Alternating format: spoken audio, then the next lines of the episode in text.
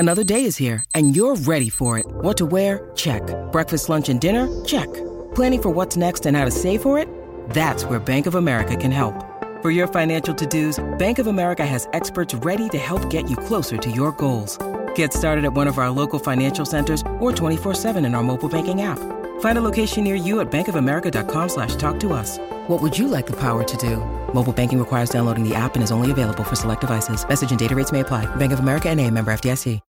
When you need mealtime inspiration, it's worth shopping Kroger, where you'll find over thirty thousand mouthwatering choices that excite your inner foodie. And no matter what tasty choice you make, you'll enjoy our everyday low prices, plus extra ways to save, like digital coupons worth over six hundred dollars each week. You can also save up to one dollar off per gallon at the pump with fuel points. More savings and more inspiring flavors make shopping Kroger worth it every time. Kroger, fresh for everyone. Fuel restrictions apply.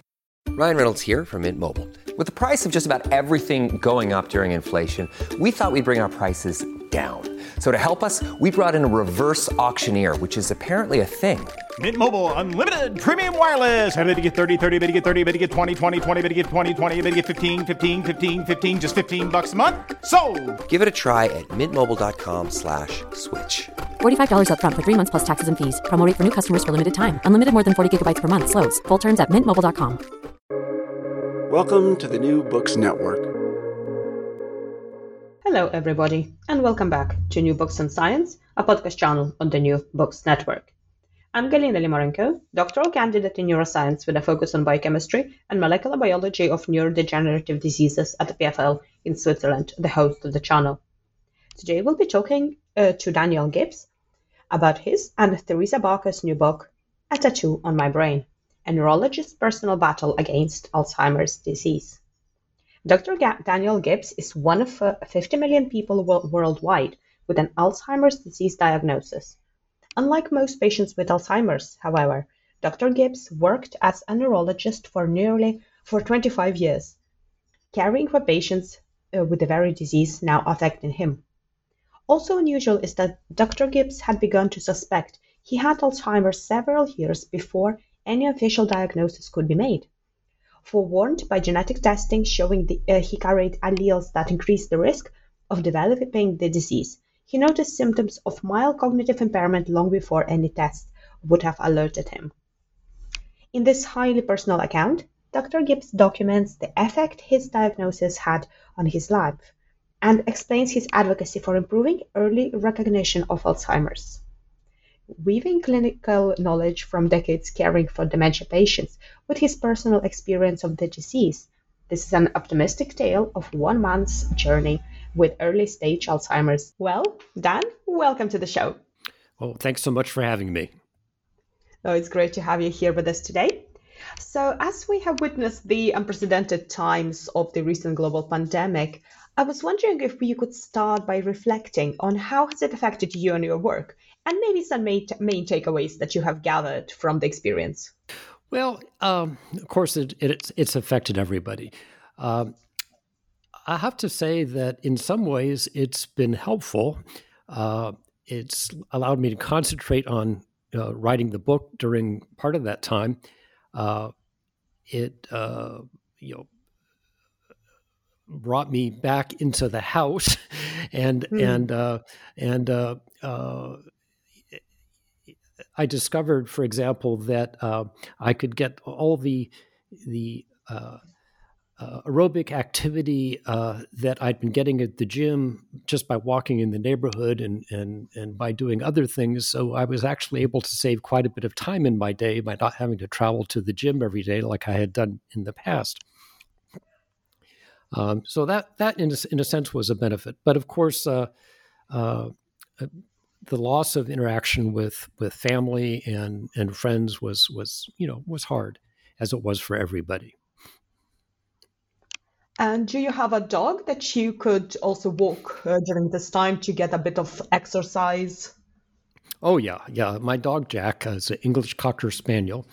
And uh, we walk uh, every day uh, about uh, uh, ten thousand steps, uh, you know, probably four and a half miles. Uh, and we live right next to a, a forest park. Uh, and uh, we get quite a bit of elevation gain, about uh, four hundred fifty feet on our walk. So uh, I track my heart rate, and I usually get it up to about one hundred twenty. Uh, so it's good aerobic exercise. And uh, sometimes uh, I have to urge him on. He gets a little tired on our walks, but you know we're we're we're doing fine there. Mm. You've recently written a very interesting article in Scientific American, and in the, in there you say that you really you can really discriminate between dogs, can you? That's right. Uh, so one of the interesting things about uh, Alzheimer's disease uh, is that uh, almost everybody, I think, it's very, very common for people to lose the ability to recognize faces. It's called face blindness or prosos, prosopagnosia, and it's due to uh, damage to the fusiform gyrus of the temporal lobe, uh, which is one of the early uh, parts of the brain that is that is damaged in, in Alzheimer's disease.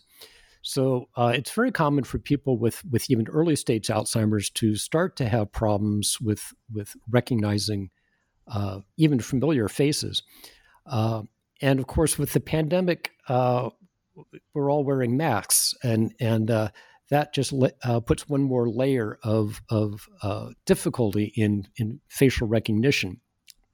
And uh, yeah, I, I relate this this uh, anecdote uh, uh, that uh, experience that happened to me uh, last year when I was uh, out walking the dog, and I came across a. a Well, I should say that that that about uh, a year and a half before, there were uh, three young women on our block who all gave birth to uh, babies within a month or two of each other, and they all had dogs. Uh, and two of them had dark hair, and one of them had blonde hair.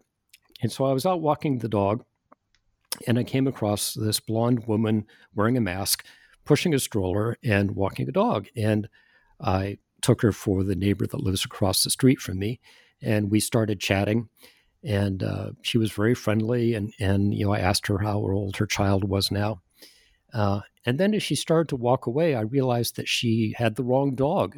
Uh, the, the the blonde across the street from me has a has a black Labrador Retriever, and, and this was some sort of you know curly-haired terrier.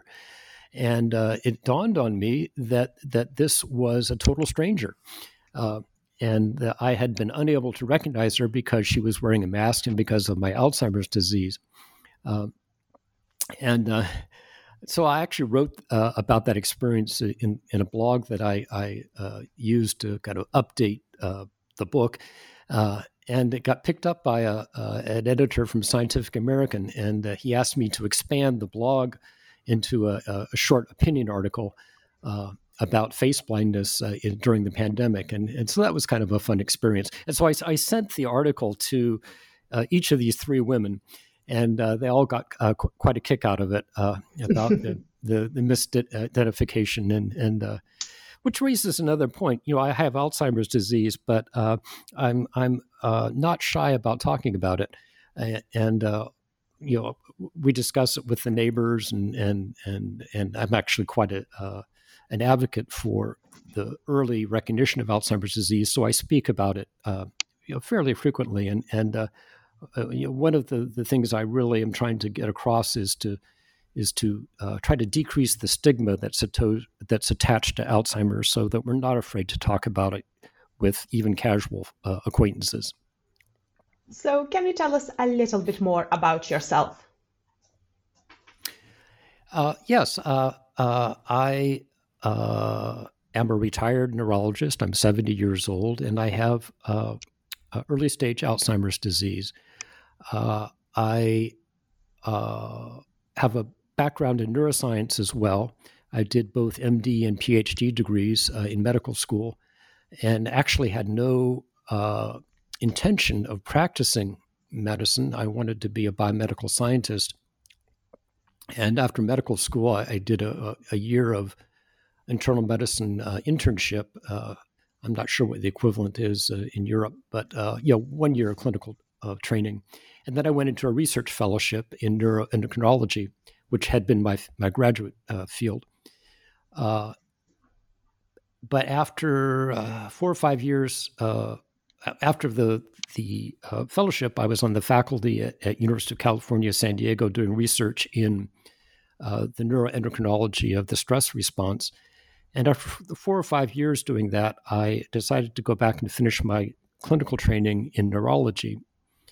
And surprise, and, and I had the the plan all along to go back into academic uh, medicine, but I really fell in love with actually taking care of, of people with neurological problems. And when mm. I emerged, when I emerged from the uh, neurology residency, uh, I had actually been offered a position at the, the medical school, uh, and I at the last minute changed my mind and went in and joined a, a, a group practice in Portland, Oregon, and practiced general neurology for the next twenty-five years. I also taught uh, general neurology both to uh, medicine residents uh, involved with the hospital I worked at, but also at the local medical school. I taught neurology residents and finished up my career the last three years at the medical school as director of the residency training program.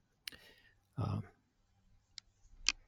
So during your career journey, what roles did your family, mentors, and your colleagues play? And maybe you have some advice for our younger listeners, like early career researchers who are considering perhaps having a career in neurology. Well, neurology is, is uh, I, I f- find it a fascinating uh, area because it is so intellectually stimulating. Uh, you know, every, every branch of medicine Uh, has its, you know, uh, I, I shouldn't say boring, but it's it's routine cases that are that are seen, and, and but they're still satisfying if you can help somebody get through the the headaches or you know whatever. But in neurology, I, I don't think there was a week that uh, went by during my twenty-five years when I didn't have a patient that was a real intellectual challenge in order to make a diagnosis and to come up with a treatment plan. So it was, uh, I, I think it's a great specialty to go into for those who are seeking a, a, you know, a real intellectually challenging uh, and stimulating uh, career.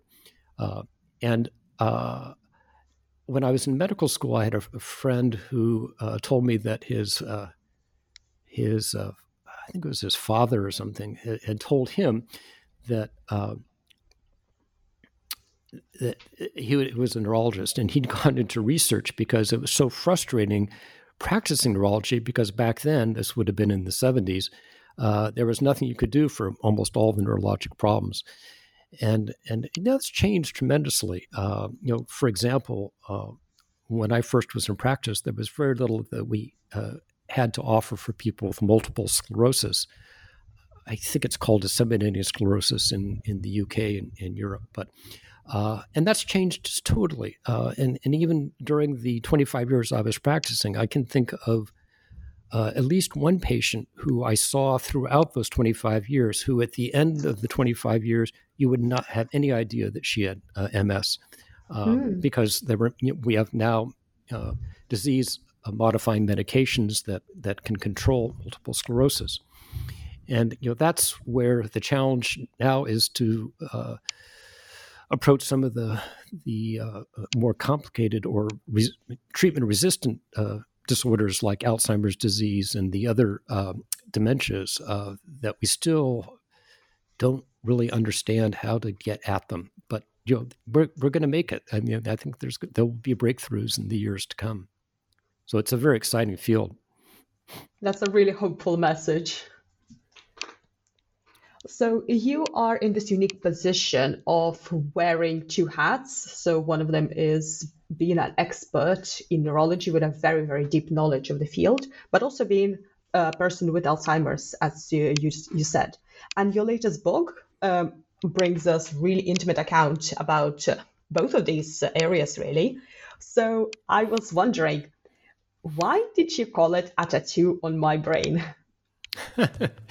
uh- You know, I actually came up with the title before I started uh, writing the book, uh, and I, it, it, it came, the title came and went. I, I actually came up with a different title later on that I thought was was uh, uh, uh, a little more quirky. But uh, I was told, and, and the people told me so were absolutely right, that it was too uh, um, too uh, uh, Esoteric, not, not esoteric's not the word, but uh, that most people wouldn't get it. And and that title mm. was, you know, from uh, dopamine to amyloid. And that was based on the the fact that uh, my early research uh, was on uh, the role of dopamine in regulating prolactin secretion. And, and, you know, back in the seventies, it was still unclear whether dopamine was a uh, a physiologic uh, inhibiting factor of prolactin secretion. And the work I did as a graduate student proved that it was. And and ironically, that was the most cited paper of my career, was the one I wrote as a graduate mm-hmm. student, because it was that the, it was the last brick in the pyramid that others had built right up to that point. It wasn't that my my contribution was was all that great, but that was the idea of, of going from dopamine, you know, the kind of the high, and, and there there's this also overlay of dopamine being uh, a neurotransmitter of of reward. Uh, and uh, so, you know, kind of the highs of my life, you know, going towards the amyloid and, and the depths. But uh, that was abandoned. I went back to the the um, tattoo on my brain, and and I'm glad I did, because that um, that represents uh, um, um, it's a metaphor uh, for uh, well, it, it's grounded in the fact that. Uh, One of the side effects I had from uh, a trial of uh, anti-amyloid monoclonal antibody was uh, uh, bleeding into my brain, along with swelling of my brain. And those those multiple areas of hemorrhage called, um, uh, well, there are microhemorrhages uh, or hemosiderosis, uh, uh, resolved completely, as did the edema over a number of months, the swelling. Uh, but what was left was the hemosiderin, the, the iron-containing pigment uh, that's contained in blood, and that will probably be there for the rest of my life. So in a literal sense, uh, I actually have a tattoo on my brain, because the hemosiderin is not all that different from the ink that would be used in making tattoos. Uh, but uh, in a figurative sense, it it it, it also works as... Um, you know, a, a mark uh, uh, of, of Alzheimer's that I carry with me as, as a sort of uh, uh, grounding point, if you will. Mm. Oh, that is so interesting. Wow. So how did you come to writing this book? Was it, why was it important for you to write it? Well, I, I thought I had a story to tell. Uh, again, uh, uh, because I've, I had those two perspectives. Uh, and, and looking at my disease uh, as uh, uh, a scientist and, and a physician, as well as uh, as somebody uh, who has Alzheimer's disease, and and there's a lot, there are a lot of misconceptions about Alzheimer's that I thought needed to be addressed, and in particular, uh, I think as as a as a society. We we have this view of Alzheimer's disease as being uh, a fairly short, rapidly progressive dementia uh, that lasts eight to ten years, and you're dead, uh, you know, from the onset. And of course, that was the very first uh, patient, um, Auguste uh, Deter, uh, uh, who uh, was the patient of, of Doctor Alois uh, Alzheimer. Uh, followed that pattern. Um, uh, she uh, died just uh, about seven, eight years you know, after she uh, first came to medical attention. But the point is that uh, those are the late stages of the Alzheimer of Alzheimer's disease, and the disease uh, actually is a much longer disease. The, the neuropathology, the amyloid plaques, and then the neurofibrillary tangles. Uh, begin, at least the amyloid plaques, uh, begin about twenty years before cognitive impairment starts. And and uh, that's this has been a, a mostly ignored part of the disease. And uh, I think it's really important to change the conversation about Alzheimer's and the awareness of it, because I think the sweet spot for treatment is going to be in these early pre-symptomatic stages. And there's already a lot of evidence that I talk about in the book about lifestyle modifications that can slow the progression of Alzheimer's disease, but they have to be started in that pre-symptomatic uh, stage of the disease. If we late, if we wait until the end game, uh, which is what we've always thought of as Alzheimer's dementia, it's too late. You know, there already are too many dead cells, uh, too too many dead neurons. The brain is shrinking, and getting uh, any benefit from any treatment at that point is going to be very difficult, and we don't have anything that we know that'll work there. Uh, so uh, I'm trying to change the conversation, or to help change the conversation. I'm not the only person doing this, obviously. Uh, and so I, I wouldn't necessarily recommend uh, testing, at least not for everyone. Uh, there are uh, very good tests available with, with more on the way in the next few years that will allow us to identify people who are on the Alzheimer's arc.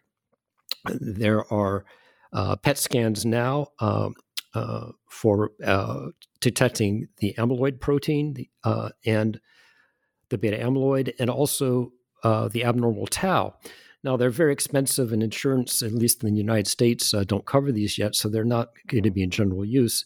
But there are blood tests uh, in the works. Uh, they're being used for research purposes now that are very sensitive for detecting uh, tau, the, the abnormal protein in neurofibrillary tangles. And there, there's one test that's specific for tau that's induced by amyloid. So that is a very, that may be a very good biomarker for someone on the Alzheimer's uh, uh, progression. Um, but I, these tests don't don't necessarily need to be done on on everybody. Uh, but people who uh, have a family history of Alzheimer's, uh, particularly uh, uh, a parent or a sibling, are at significantly increased risk. And they're the ones who, uh, whether they get tested or not, should be thinking about adopting the lifestyle modifications that are clinically based, that, that are evidence-based, um, and that uh, uh, have been proven to slow the progression of Alzheimer's and reduce the risk of actually getting uh, clinical uh, Alzheimer's dementia. Uh, So uh, that's a, a message I'm trying to to get out there. Also, people at risk, uh, uh, people who have a family history who are in uh, middle age, uh, may want to think about joining a research study, because uh, there are a number of trials for various uh, approaches to uh, uh, treating or preventing Alzheimer's that need people who uh, don't yet have symptoms, but yet uh, do have neuropathological changes in their brain already. Uh, so I think that's a that's an important thing. The, the The point is that we need to start these things in middle age, not wait until people already have symptoms. So what do we know about the factors that con- that contribute to development of Alzheimer's so far? Well, Uh, interestingly, uh, uh, the, the risk of A P O E four may actually be higher than than uh, twelve times for two copies. There was a, a, a very interesting paper within the last year uh, from uh, Ryman's group in at, at uh, the Banner uh, Clinic in Arizona, where they used uh, uh, several thousand autopsy-confirmed brains. Uh, autopsy confirmed Alzheimer's disease. Uh, and this is the first time this has been done. And then comparing it to their A P O E four status. And they found that uh, having two copies of A P O E four actually increased risk by thirty-fold, not twelve-fold, um, compared to having two copies of A P O E three, which is the combination that's considered to be of neutral risk. Um, So uh, A P O E is a very important risk factor, but it's not a determinant. Not everybody with A P O E four gets Alzheimer's disease, um, but if you have two copies, your risk goes way up. Now, now there are genes that are determinant. They're rare, but there are three uh, genes for autosomal dominant uh, Alzheimer's disease: uh, presenilin one, presenilin two, and uh, A P P. What does that stand for? Uh, I'm sorry, I can't remember. Yeah, thank you. Um, and uh, so if, if you have one copy of those, you will get Alzheimer's, and it uh, occurs at an earlier age, usually in the forties or fifties. But those only account for less than two percent of Alzheimer's. Um, A P O E four uh, is found in about sixty percent of people with Alzheimer's. So some people get Alzheimer's without A P O E four uh, and without one of the uh, autosomal dominant ones, and they may have some combination of, of the many other uh, genetic risk factors. But uh, it's a it's a growing field. There's a lot of interest in it. But uh, family history is a big part of of your risk for Alzheimer's disease. Now, uh, there are other things. Uh, having had head injuries uh, uh, increases the risk for getting Alzheimer's later on.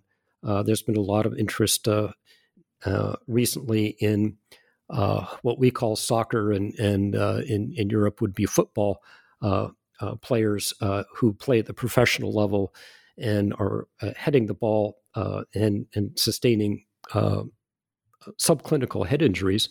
And there's an increased risk of dementia, including Alzheimer's disease, in, in that population. Uh, same is true of, of uh, uh, prize fighters, uh, uh, boxers, uh, and uh, other people who get repetitive uh, head injuries. Uh, and, and there are other Uh, less well-documented r- risk factors for Alzheimer's, but the big ones are are, are genes uh, and and uh, who your family is. So you mentioned a little earlier the um, mod, uh, the lifestyle modifiers that can have impact on either development or the progression of uh, of Alzheimer's. Can you talk a little bit about those? Yeah, absolutely.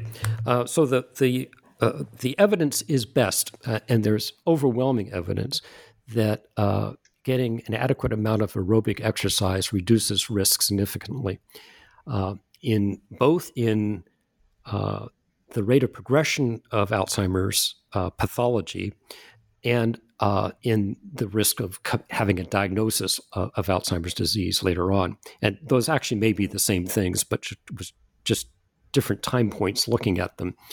Um, strength uh, uh, testing, uh, strength exercise, lifting weights and all that, uh, it certainly doesn't hurt, but it doesn't seem to have that same benefit. Uh, it, it's it's a, a question of of getting the heart rate up.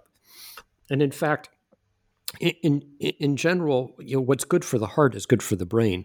So th- most of these lifestyle modifications are part of a heart, heart healthy lifestyle as well. Uh, Certainly, the aerobic exercise is.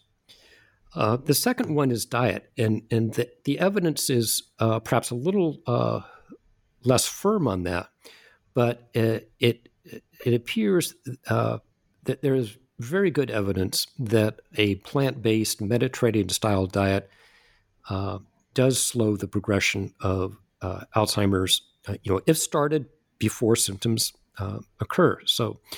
Um, Uh, not all studies show that, though. Uh, so there's a little bit of controversy there.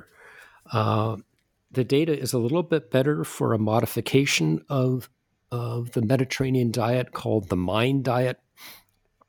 And I think that stands for uh, Mediterranean Dash Intervention for Neurodegeneration, I think. Um, and uh, that's been out for about six or seven years. And it, it's essentially the same as the Mediterranean diet, with a greater evident, a greater emphasis on foods containing uh, that are rich in flavonols, uh, including uh, berries and nuts.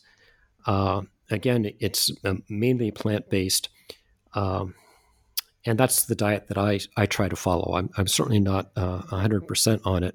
Uh, one of the interdictions on the MIND diet is cheese. You're only supposed to have one serving of cheese a week, and I love cheese, so I, I'm I'm I'm a I'm a failure on that. But mm. uh, this, the studies of the MIND diet have showed that uh, even partial uh, uh, adherence to it does provide some benefit. So you don't have to go all out on it. But in general, um, um, avoiding the, the the red meats and Um, uh, eating eating a plant-based uh, uh, diet seems to be uh, beneficial. Now, uh, then we get to the ones that are uh, a little bit more controversial. Um, uh, that is uh, intellectual stimulation and social stimulation. And I shouldn't say controversial. I mean, no, nobody thinks they're bad, but but Uh, the question is, uh, how much does staying intellectually stimulating, st- uh, uh, stimulated help? And uh, it, it probably depends on what sort of uh, intellectual stimulation that, that you get. Uh, and uh, it seems to be most beneficial to uh, do intellectual exercise that uh, involves new learning. And, you know, uh, I think of it as, as laying down new synapses uh, in the brain uh, rather than just uh, repeating things. And, and uh, I love to do crossword puzzles. I do them. I do the New York Times crossword uh, every day while I'm having my lunch. Uh, but uh, some of the scoffers point out that uh, uh, uh, doing a lot of crossword puzzles makes you good at doing crosswords, but it, mm. but it doesn't really, you know, help help your memory.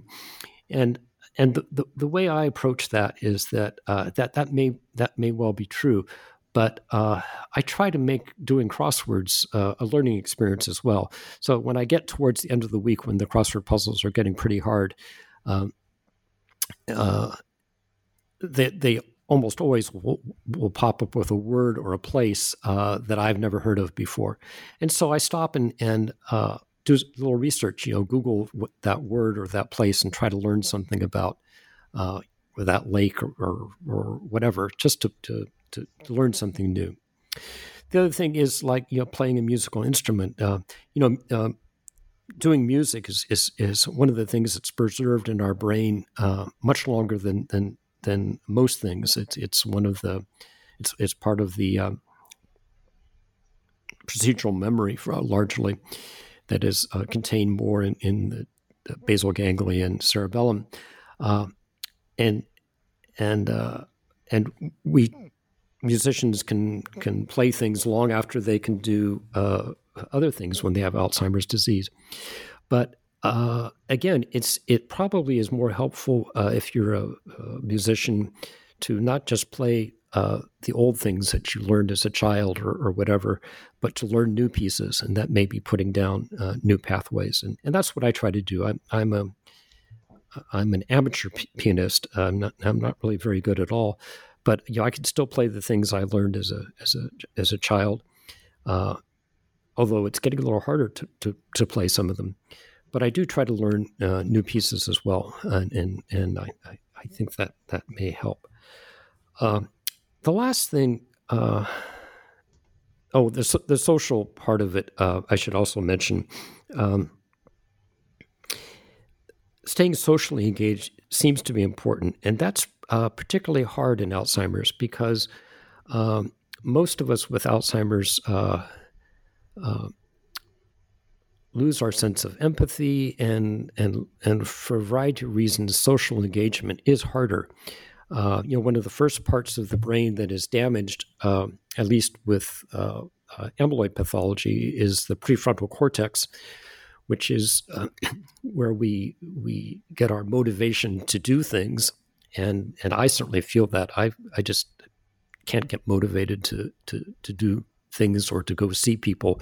But that's probably it's probably important to make an effort to do that and and connect with people. There there is some evidence to support that.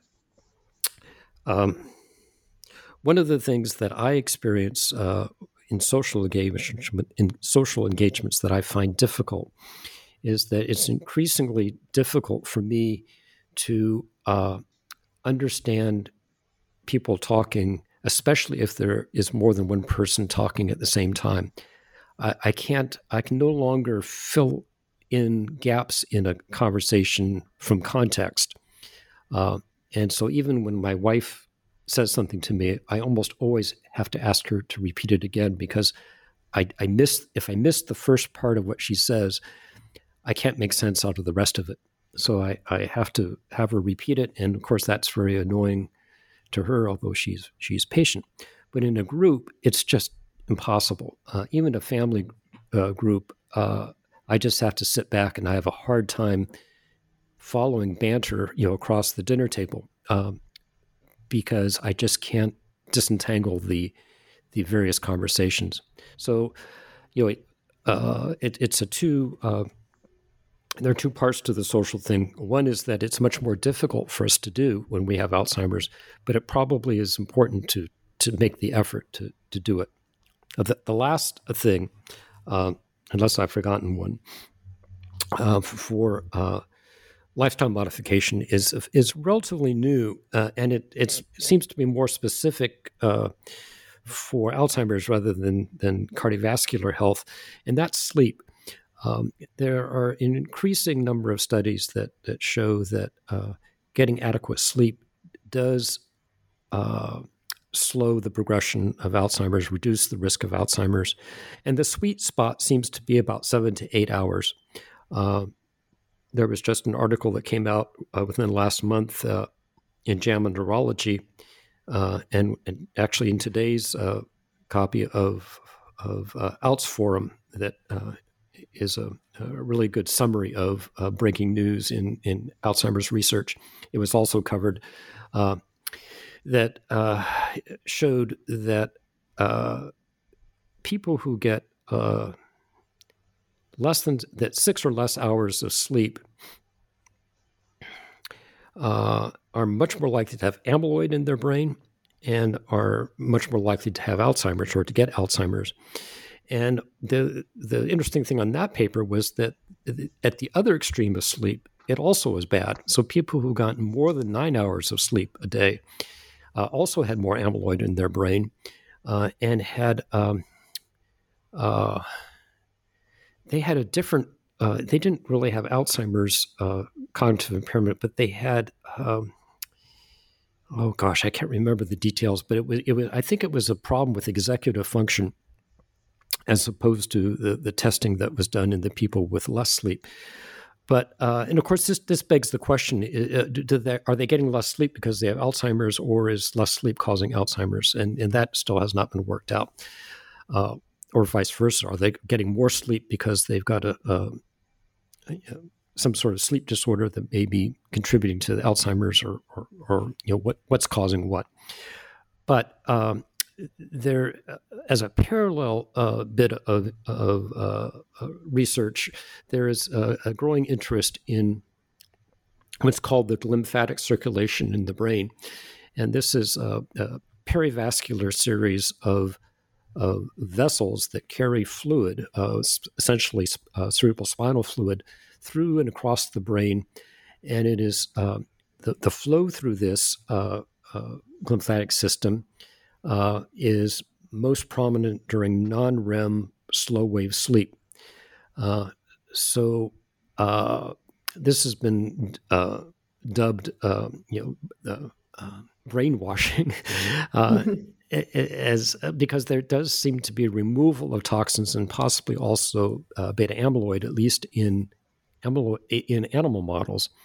Um, so that may be one reason why uh, getting sleep is important.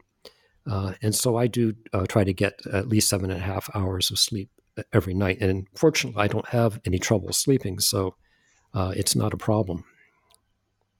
So can you tell us, how did you find out about your condition?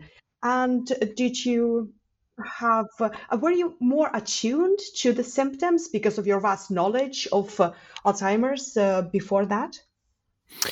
Uh, well, no, uh, it's it's kind of an interesting story. I, I had uh, no inkling of Alzheimer's uh, risk. Uh, both of my parents died early from cancer, so there was no obvious family history of Alzheimer's.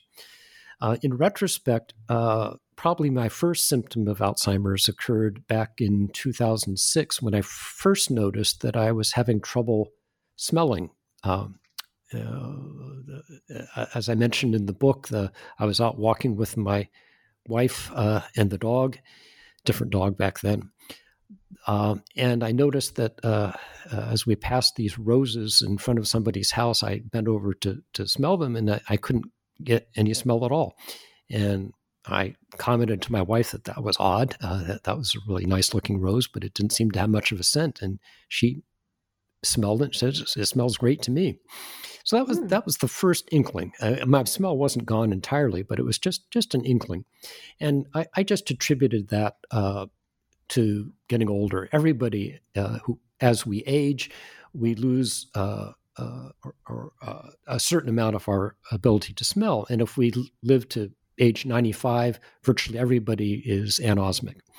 Uh, so that's uh, uh, aging is the number one thing that uh, you know causes uh, a decrease in smell. And I was in my fifties then, so not particularly old, uh, at least by my current standards. Uh, but then about a year later, I started to get these very interesting uh, uh, illusory odors called phantasmias. They were stereotypical. No, they were always the same. Uh, it, it, it, at the beginning, they smelled like a mixture of baking bread and perfume. So it was a very pleasant smell. It would last uh, uh, at, at least a couple of minutes, but sometimes as long as an hour. And at first, they occurred uh, f- quite frequently, uh, you know, several times a week. And as the years went on, they became less uh, frequent and finally went away altogether about five years ago. Uh, But during this period of time, my uh, true sense of odor uh, t- diminished to the point that it, it was absolutely gone. And I actually started testing uh, my sense of smell, and and you know, was able to graph uh, the fact that it, that it was deteriorating uh, from uh, being in the, the low range of, of you know, hyposmia or, or poor smell to anosmia, which is, you know, no smell at all. So, um, so I had th- this uh, this uh, odd thing of losing my sense of smell entirely, and my my general doctor uh, was more excited about it than I was, and and uh, she uh, insisted that I get an M R I scan of my brain, and I poo-pooed it, but I went ahead and got it, and surprisingly, it showed this very large Uh, pituitary tumor uh, called a, a macroadenoma. And uh, so I thought, well, gosh, this is what's causing the, the decrease of smell. Uh, and these are benign tumors, but th- when they get very large, they can uh, cause damage to uh, particularly the optic nerve. And this was actually pressing on my optic nerve. So it was lucky that I caught it when I did. And so I had it removed, and I was sure that, you know, this would, you know, solve the smell problem, that my smell would start getting better. And that was why I started tracking it with the, the smell test. But it didn't. Uh, the the my smell continued to deteriorate uh, after that tumor was removed in, I think, two thousand seven, uh, until, as I say, it was gone completely uh, by uh, oh, two thousand ten or so. And then in two thousand twelve, uh, I accidentally found out that I uh, have two copies of A P O E four. And that came about because my wife uh, is an amateur genealogist, and and uh, wanted us to get our D N A tested uh, to to uh, flesh out a couple of of, uh, of uh, pathways in our family trees. And uh, at that time, uh, there was a there were also results for various health risk factors, and there was one locked box Uh, Uh, for two neurological genes of interest. And you had to acknowledge that you should get uh, genetic counseling before unlocking these block boxes. But I said, oh, you know, I don't need that. Uh, and the reason I was interested is that um, one of the genes was uh, the L R R K two gene, which is the most uh, common cause of, of uh, hereditary Parkinson's disease. Uh, now, most Parkinson's is, is idiopathic, uh, which just means we don't know what causes it. Um, but about twenty percent is is hereditary, and most of those, the majority of them, are due to a, a mutation in the L R R K two gene. And uh, so I thought, well, you know, maybe I'm on the path to get Parkinson's, because I knew uh, that about eighty percent of people with Parkinson's disease lose their sense of smell years before they have uh, any of the motor uh or gait problems of Parkinson's disease. So that's why I unlocked the box. And of course, I didn't have the L R R K two gene, but the other gene there was A P O E, and uh, I was shocked to find out I had two copies of A P O E four. Um, and at that time, I was cognitively totally normal, uh, had, had no problems at all. Um, but I did have a, a, a friend who was a dementia specialist do some off-the-record uh, computerized uh, Uh, cognitive testing. And it came back showing uh, that I uh, was normal. Uh, and I scored in the, the ninety-fifth percentile in all domains, all cognitive domains that were tested but one. Uh, and that was verbal memory. And I was only in the fiftieth percentile for verbal memory. Now, of course, that's normal. But in, in, in looking at it in comparison to how I performed on the other cognitive domains, it was the first suggestion that there was something not quite right in those parts of my brain that were involved with verbal memory. So that got my attention. And over the next couple of years, I, I really did start to notice uh, uh, some, some cognitive trouble, that mild things that most people would dismiss as just uh, part of aging. I had trouble learning uh, the telephone number of my new office. Uh, I had trouble re- uh, recalling the names of colleagues um, and, and sometimes neighbors. And, and so then uh, I retired in two thousand thirteen just because I was concerned that I was on the path to having significant cognitive impairment, and I didn't want to still be practicing medicine uh, if I had any cognitive impairment at all.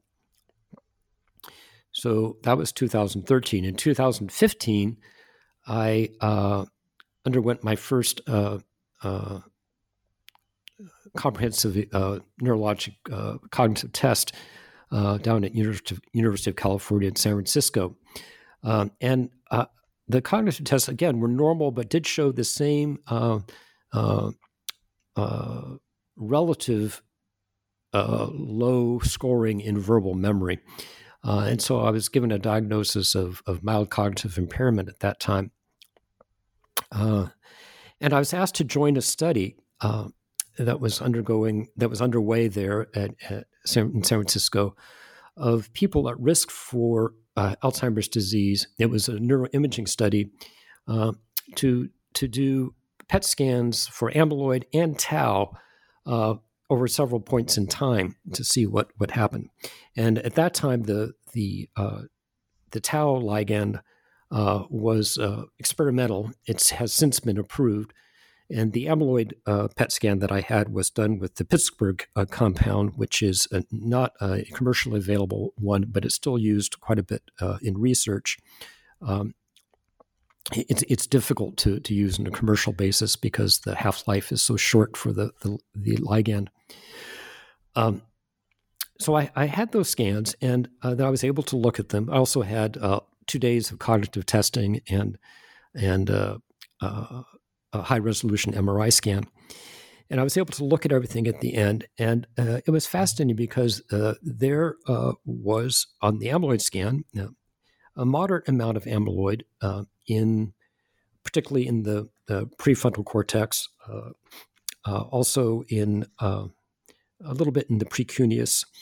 Um, but uh, uh, what I thought was really cool was that there was also amyloid in some of the olfactory processing areas, in, in particularly in the mesial uh, orbital frontal cortex and in the piriform cortex, and and that uh, even though pathologically Alzheimer's pathology has been shown to occur very early, particularly in the olfactory bulb, this is the first time I think that anyone had, had been able to demonstrate um, uh, at least amyloid in areas that are involved with olfactory processing. So we all, we were all, there were about oh, thirty people in, in the room at this conference, and we were all kind of taken by how cool this was.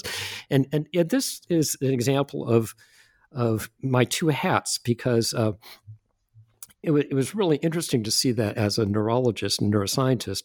Uh, and actually, that was sort of a defense mechanism for me, and has been all along, in being able to intellectualize the experience and, and the data, uh, and, and and not be frightened by it.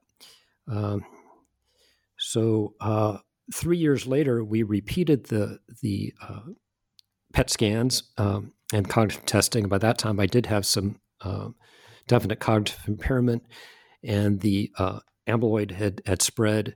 And the tau, I didn't mention, the, the the the tau P E T showed just a little bit of tau in the mesial temporal lobes, which is where it begins, um, you know, pathologically.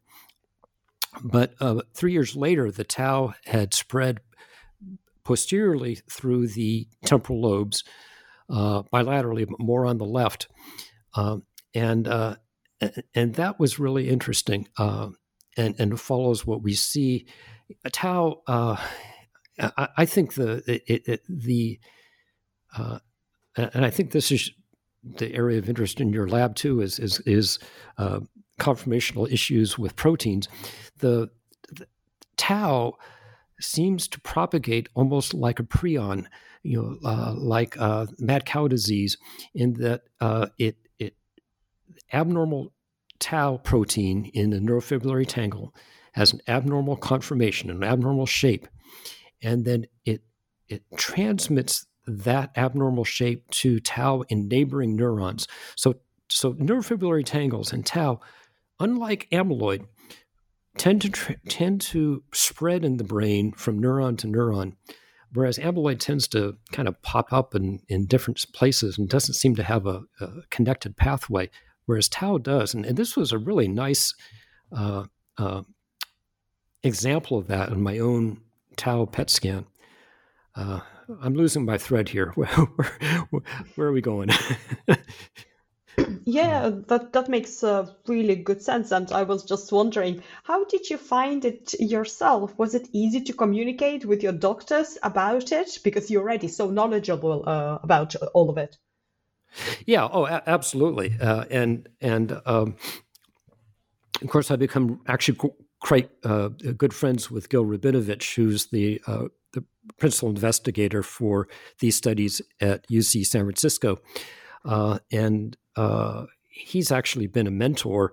Uh, he was the one who really first urged me to write uh, about my experiences as a neurologist with Alzheimer's disease. And that resulted in an opinion paper that I wrote in two thousand nineteen uh, for JAMA Neurology. And uh, and he's got me involved with, with several uh, uh, conferences and, and uh, uh, Uh, introduced me to people in, in the field. So uh, he's been a, a, f- a friend, a mentor, and and uh, one of my doctors.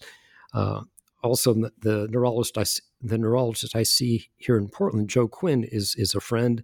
Uh, we go back to the days of uh, we were well, actually he was a neurology resident uh, at the medical school here a few years after I finished, but uh, so I, I supervised him a little bit, uh, and and and now he's middle aged and and. Uh, And he's a great uh, uh, dementia specialist. So you raised a very important point about uh, conveying your experiences uh, to general public. So what is the importance of uh, patient advocacy in medicine, and uh, do we need to get patients working with the practitioners? Well, it's a two-part uh, question, really, uh, because it involves both the practitioners and the patients. Um, I think there's been a, a longstanding problem, and, and I was guilty of this as well uh, when I was first in practice and well into my practice, of neurologists and, and other doctors being um, not very interested in in managing Alzheimer's disease and other dementias, uh, because especially back uh, before the uh, discovery of drugs like donepezil and other cholinesterase inhibitors, we had absolutely nothing to offer people with Alzheimer's disease, uh, other than encouragement and and and uh, uh, placement, and and uh, it was a very depressing uh, thing. And, and I think m- most of us, at least myself, I, I was uh, guilty of of of uh, avoiding tackling the issue head on, and and uh, I, I feel bad about that.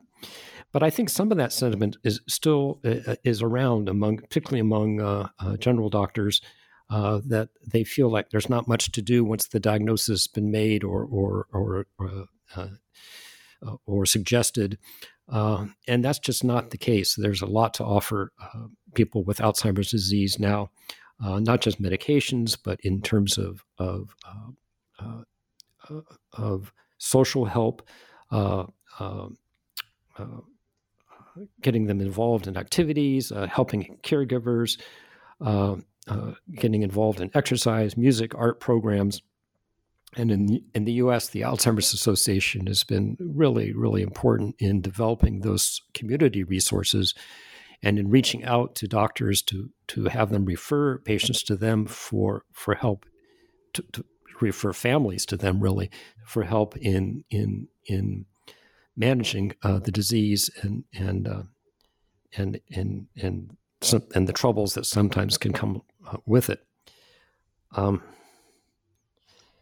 so uh, there's an education point in in for doctors, and that was the point of the paper that I wrote in two thousand nineteen. That was direct, directed at other neurologists, and I was trying to make the point for early recognition of Alzheimer's disease and early management. And by that, I, I meant um, getting people involved in lifestyle modifications uh, and, and getting involved in research studies if they were on the road to Alzheimer's or other dementias.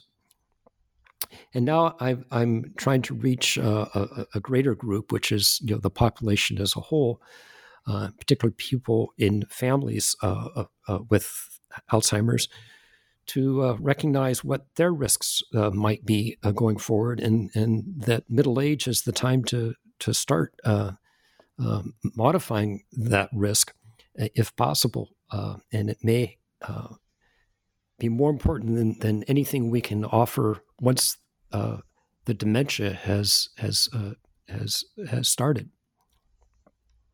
Excellent point, and bringing this discussion Uh, to the forefront uh, of people's minds to really tackle the stigma and start discussing it, start talking about it.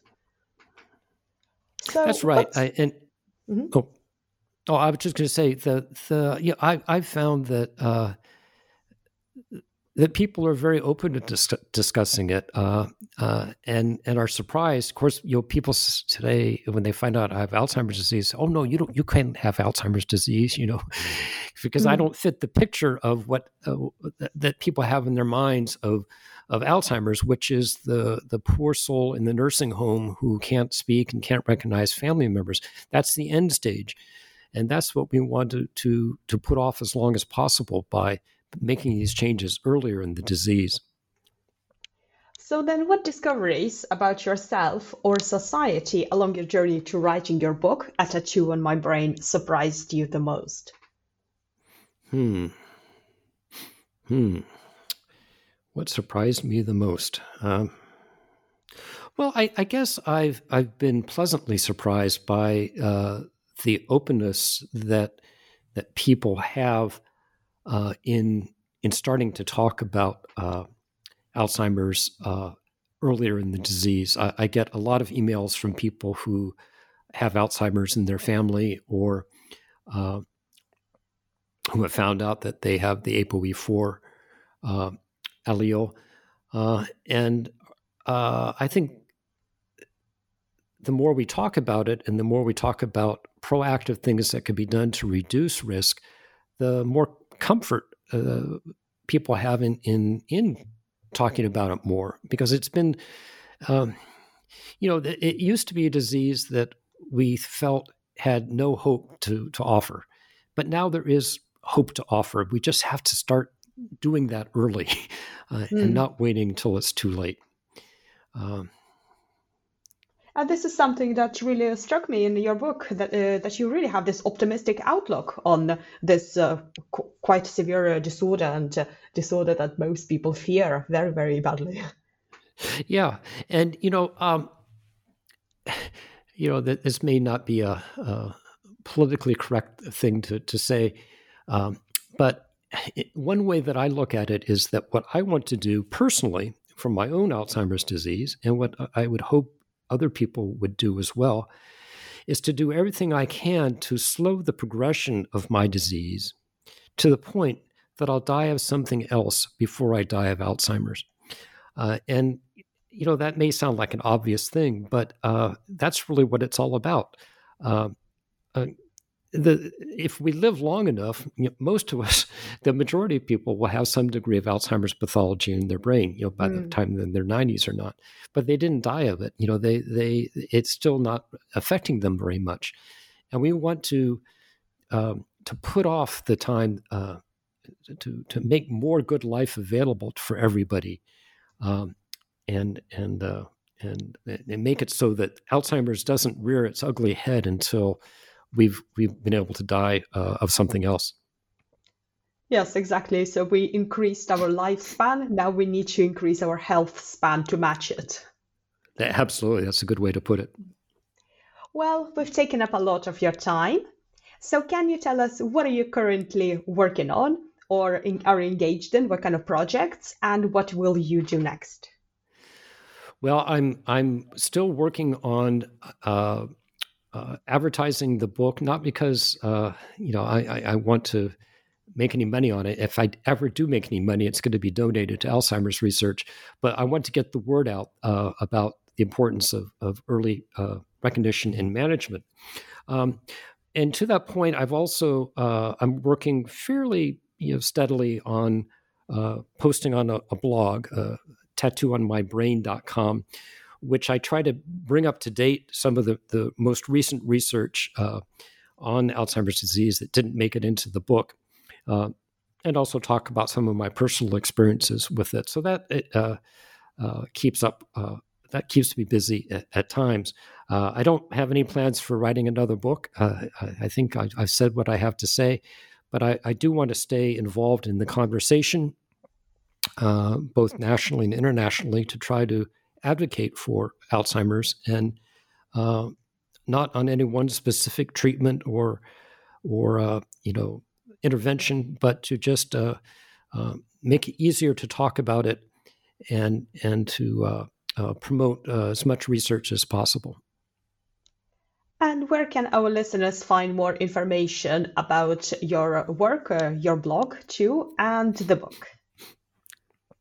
Well, the book is, is generally available uh, through the places that you would buy a book, uh, either online or in person. Certainly your local bookstore can order it. I've had uh, a, a lot of uh, my friends don't like to use the, the, the it shall go nameless, the, the the big book distributor, and prefer to buy from a local bookstore. And, and I would certainly encourage you to do that. They'll be happy to order the book for you.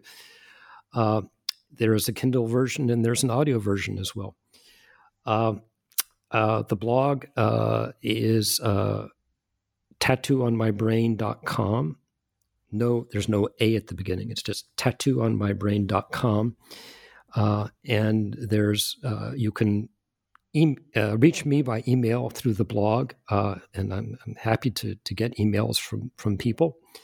Um, and I continue to write uh, when I have a chance for opinion pieces in newspapers and, and interviews and uh, and magazines. Excellent. Well, thank you so much for joining me today. It has been truly illuminating discussion. Well, thanks you so much for having this forum, and, and uh, I very much enjoyed talking to you.